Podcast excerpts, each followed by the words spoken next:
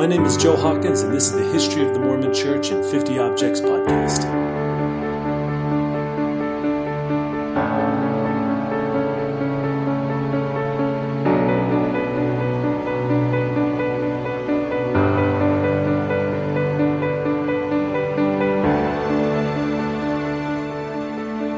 Welcome back to another episode of History of the Mormon Church in 50 Objects.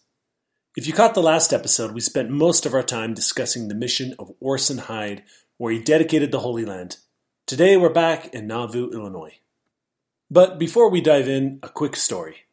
We've hinted at the abolition movement taking place at the same time as the history of this podcast. It's slowly gaining steam in America with the Civil War still on the horizon to finally push it over the top. However, at this point, slavery was already abolished in the United Kingdom in the year 1833. As abolitionists in London considered how best to tell the story of the 800,000 freed slaves and discuss the benefits to the world, officials in London decided to hold a convention. That would be called the World Anti Slavery Convention. Now, in this convention, free slaves and everyone else were encouraged to tour the convention center and discuss the benefits of equality to all men. To all men. As the convention kicked off, Two Americans crossed the ocean to attend this important meeting. They were abolitionists and wanted to be part of the movement and find ways to push this important work forward in America. However, upon arrival, they were barred from entry at the gates and not allowed to attend a convention celebrating freedom. The reason they weren't allowed to attend? They were women. This event would kick off in many ways the women's suffrage movement in America alongside the abolition movement. Unwilling to not be allowed to be part of this convention, these two women would host their own women's convention in America. Now, back to our podcast. If you followed the podcast closely, you may have asked yourself from time to time, what are all the women doing during this restoration movement? It's a fair question. Emma Smith has played an important role. She worked as scribe part time in the translation of the Book of Mormon. She helped organize the hymn book and we've mentioned other women from time to time, but we haven't spoke about callings. To this point, no woman in the Mormon church has held an official confirmed calling. The men held all the callings that were organized inside the priesthood, but what about the women? What were their roles in this important work? These thoughts and more led Joseph Smith to make this statement in 1842, the year of our episode. Quote, the organization of the Church of Christ was never perfect, until the women were organized. So the Mormon church wasn't yet perfect. They had scripture, the priesthood temples, ordinances, and the like. What were they missing? Today's object is the Nauvoo Relief Society Minute Book. So, what is the Nauvoo Relief Society Minute Book and how did it come about? In episode 28, we discussed the work of baptisms for the dead the Mormons were performing and how Joseph Smith revealed that this work was only to take place inside a temple. As such, in 1841, the cornerstone was laid in Nauvoo, and work commenced on the construction of a new temple. Now, we'll get into the details of the temple build in a future episode, but for the time being, men were donating one day in ten to work on the temple. As this was heavy construction to build the temple, this was the work of men. So, how could the Mormon women help? Now, let's pause the story real quick for some character context. The Nauvoo era of the Mormon Church featured some very remarkable women.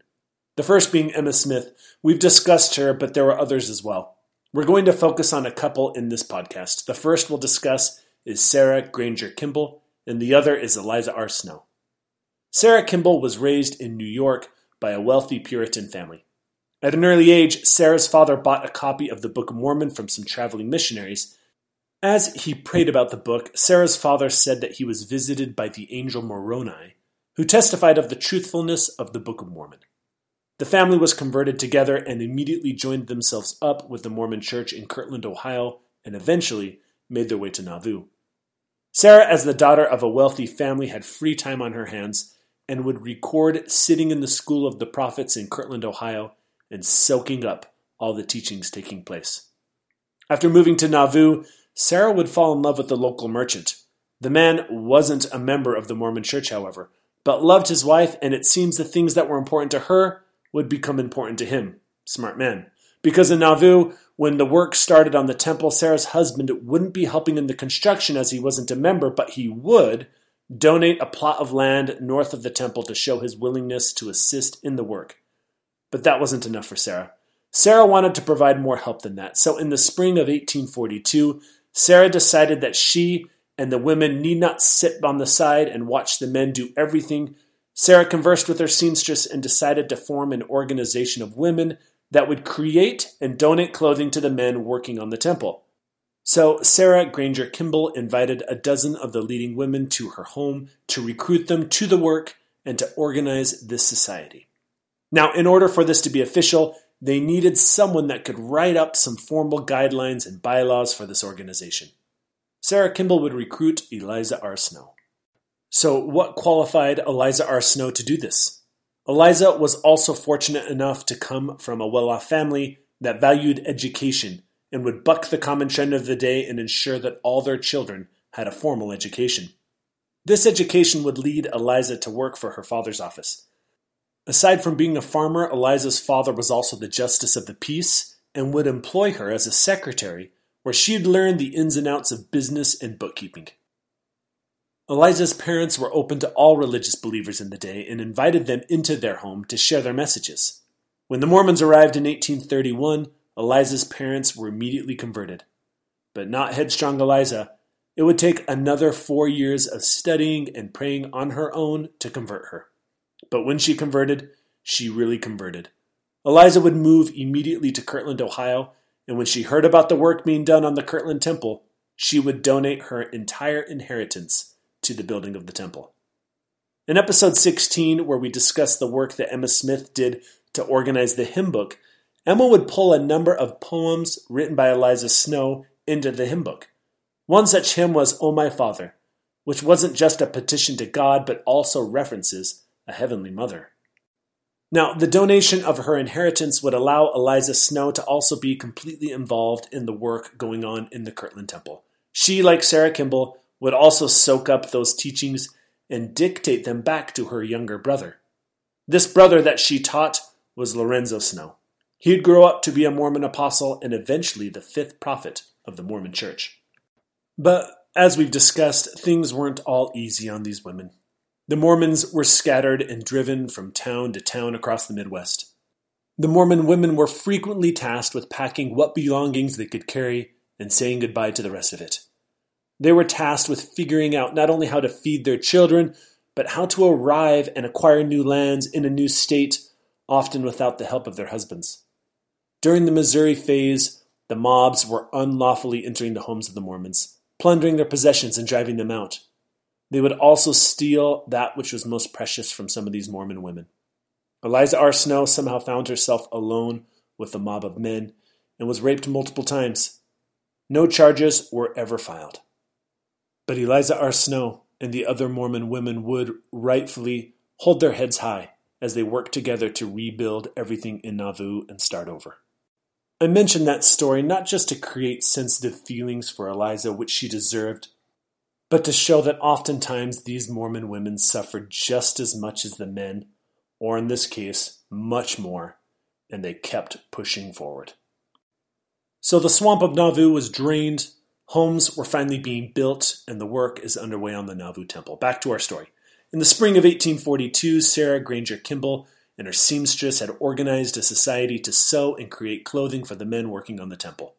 Sarah recruited Eliza R. Snow to write up a constitution for the society to make it official. Eliza does it, and then takes the constitution to Joseph Smith for his review. Joseph reads through them and states that it's the best constitution he's ever seen, but that God was inspiring him that he had something more for these women. Joseph Smith told Sarah Granger Kimball and Eliza R. Snow that this wasn't just to be a standard Victorian era women's society, but that he'd organize it much like the priesthood, meaning it'd have a president with counselors and so on, and that it would not only apply to just the temporal affairs, but the spiritual affairs of the women of the church. Now, in Nauvoo, they'd built a two story red brick store. On the second floor of that red brick store, most of the Mormon church's most important planning meetings will take place between the years 1842 and 1844. On March 17, 1842, Twenty women were gathered there with Joseph Smith, John Taylor, and Willard Richards to organize what will become the Relief Society. Now, unlike most early Mormon meetings that have taken place to this point in the podcast series, we have detailed notes from that meeting thanks to Eliza R. Snow and the Nauvoo Relief Society Minute Book. As the meeting commenced, Willard Richards handed a leather book to Eliza R. Snow, and she began the minutes in the minute book. So, what did they do in that first meeting and what was recorded? The meeting opened with the singing of the hymn, The Spirit of God Like a Fire is Burning. John Taylor offered a prayer, and then the 20 sisters elected a president. They chose Emma Smith. Emma chose Sarah Cleveland and Elizabeth Ann Whitney as her two counselors. Next, they needed to determine the ultimate object of this society. According to the minutes, Joseph Smith said the object should be to provoke the brethren to do good works, to look into the wants of the poor, searching after objects of charity, and to administer to their wants, to assist by correcting the morals and strengthening the virtues of the female community, and to save the elders the trouble of rebuking, so that they may give their time to other duties. Then, according to the minutes, Joseph Smith said that he'd ordain the women and they'd preside over the society. Now, quick side note the use of the word ordain is interesting here. Not sure if that was a slip by Eliza R. Snow or a catch all word for setting apart at that time, but ordaining today means advancing in the priesthood, which isn't how women are progressed in the Relief Society. Back to the meeting, the brethren then laid their hands upon the heads of the sisters and set them apart. Then, according to the minutes, Joseph Smith stated that these minutes recorded in this and all subsequent meetings would act as a precedent for all ongoing meetings. He would instruct the women on how to run these meetings, how to debate ideas, and how to assign out instructions, how to make callings, and how to organize as a larger group. Finally, the women would need to determine a name for their society. They had the structure, the people, but what would they call it? It was originally just a lady society, and John Taylor proposed it be a benevolent society, which was a common phrase in the day. But Emma said no. She wanted to use the word relief. Emma Smith said that this would be something different from other societies of the day. It would be extraordinary. It was discussed, and they finally chose the name the Female Relief Society of Nauvoo. Well, when Emma said it would be extraordinary, she wasn't kidding. Within five months, their membership numbers would swell to over 1,100 women. Today, there are over 7 million women enrolled in the Relief Society, spanning 188 countries. This makes the Relief Society one of the oldest and largest female organizations in the world. After these meetings, the Nauvoo Relief Society would break up the city into four wards where they could delegate the work of serving the poor, creating clothing for the temple workers, assisting all families, fighting sicknesses, and meeting once a week to discuss the spiritual things of the soul. This all may sound kind of ho hum, but it was groundbreaking at the time. Eliza Snow would write, quote, Up to that point, we'd hoped that we'd be saved by our husbands. But now, things were different. We had the opportunity to choose to. End quote. Going forward, all Nauvoo notes and minutes were kept by Eliza Snow in the Nauvoo Relief Society Minute Book. Now, what role did the Nauvoo Relief Society Minute Book serve the Mormon women going forward? The Nauvoo Relief Society will break apart in the year 1844. A couple of factors would come into play to break it up. First off, Emma Smith was unhappy with Joseph Smith engaging in plural marriage. Some of the women with whom Joseph was sealed in the temple were members of the Relief Society, including Eliza R. Snow. Emma would push back against polygamy using her seat as president of the Relief Society, and this would create a lot of awkward conversations in Nauvoo. However, the real nail in the coffin at the time was the martyrdom of Joseph Smith in 1844. After he's killed, an event we'll cover in a future episode, the Mormons will eventually leave Nauvoo and make their way out west to the territory of Utah. Now, years later, when Brigham Young, the next prophet of the Mormon Church, decides to finally reorganize the Relief Society, he'll discover that Emma Smith didn't make the trip to Salt Lake City. Using the notes from the Nauvoo Relief Society Minute Book, Eliza R. Snow will be sustained as the new and second president of the Relief Society. The Mormon women in Salt Lake City will lean heavily on the Nauvoo Relief Society Minute Book to rebuild the society correctly. The Minute Book will even serve as an outline for the very first edition of the LDS Relief Society Handbook, an early version of a book utilized to this day by Relief Society leadership worldwide. Now, aside from their stated goals, which they've been accomplishing, what has the Relief Society been up to for the past 170 years or so? Here's just a few highlights. Most of the early Relief Society leaders in Utah were suffragists. Through their efforts, the women in the territory and eventually state of Utah fought for the right to vote. Utah was one of the very first states to allow women the right to vote. In the late 1800s in Utah, Brigham Young would become aware of the advances being made in medicine. He would say, quote, If some women had the privilege of studying, they would make as good mathematicians as any man. We believe that women are useful not only to sweep houses, wash dishes, and raise babies, but that they should also study law or physics. The time has come for women to go forth as doctors in these valleys of the mountains. With that in mind, the Relief Society would begin to send women to the East Coast to study medicine, donating funds for their tuition. These female Mormon students were some of the first women in the country to graduate as medical doctors. They returned to Utah to train additional women as nurses, and due in large part to their effort, Deseret Hospital in Utah was run by the first all female board of directors in the United States.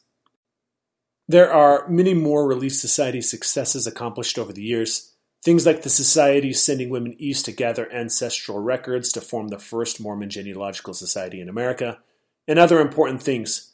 We'll cover some of those in later episodes. Now, how is the Relief Society different today than it was in Nauvoo? In Nauvoo, not every Mormon woman was a member of the Relief Society. If you wanted to join while in Nauvoo, you had to have a letter of recommendation. You had to be voted in as approval by the society, and you had to pay a due of $5 to join. Today, when a young woman turns 18, they transition directly into the Relief Society. Also in Nauvoo, the women would elect their own president, as was the case with Emma Smith. Today, the president is chosen by the priesthood and sustained by the women. In Nauvoo, the women controlled their own budgets, managed their own projects, and even gave healing blessings by the laying on of hands. Some of the men in the priesthood protested about this, but Joseph Smith would say that what the women were doing was as harmless as water on the face. Joseph Smith said that their faith was as valuable to God as the priesthood. Now, where can you see the Nauvoo Relief Society Minute Book? The actual physical copy sits in the LDS History Museum in Salt Lake City. You can see it there through a protective glass. However, if you want to peruse the pages, go to the Joseph Smith Papers website. There, they've transcribed every page, and you can go through them all and read all the notes. As much as any object to this point, I'd strongly recommend you go review the Minute Book. It's an amazing piece of Mormon history. In closing, a few years back, the Mormon prophet Gordon B. Hinckley was being interviewed by the National Press Club about the role of women in the Mormon Church. His response was this quote, People wonder what we do for our women. I'll tell you what we do. We get out of their way and look with wonder at what they're accomplishing. End quote. So that's it for today. I hope you enjoyed this episode of History of the Mormon Church in 50 Objects, episode 30, the Nauvoo Relief Society Minute Book. As always, if you have comments or questions, you can reach out to me directly at joe, H-O-M-C, History of Mormon Church at gmail.com.